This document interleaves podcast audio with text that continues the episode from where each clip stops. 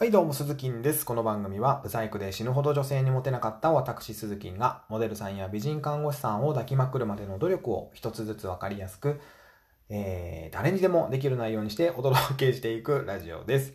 はい、なんか詰まっちゃいましたけども、えー、今日はですね、女性にモテる前にすることというテーマでお話をしていきます。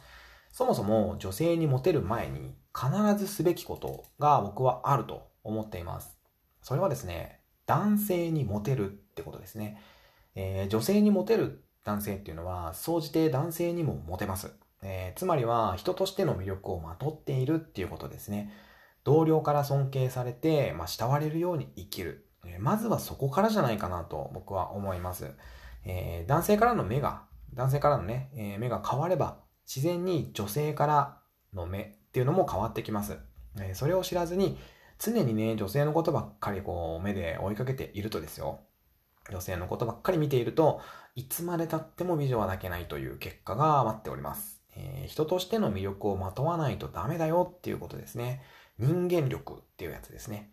えー、まあ、成功している経営者さんとか、あのー、が女性にモテるのは、男性にもモテるからだなというふうに僕は思います。まずは小さなことでもいいので、この人、自分よりすごい人だって。思われるように生きてみるといいんじゃないかなと思います。まあ、例えば、どうでしょう。まあ、年間365冊本読むとか、1日1冊ね。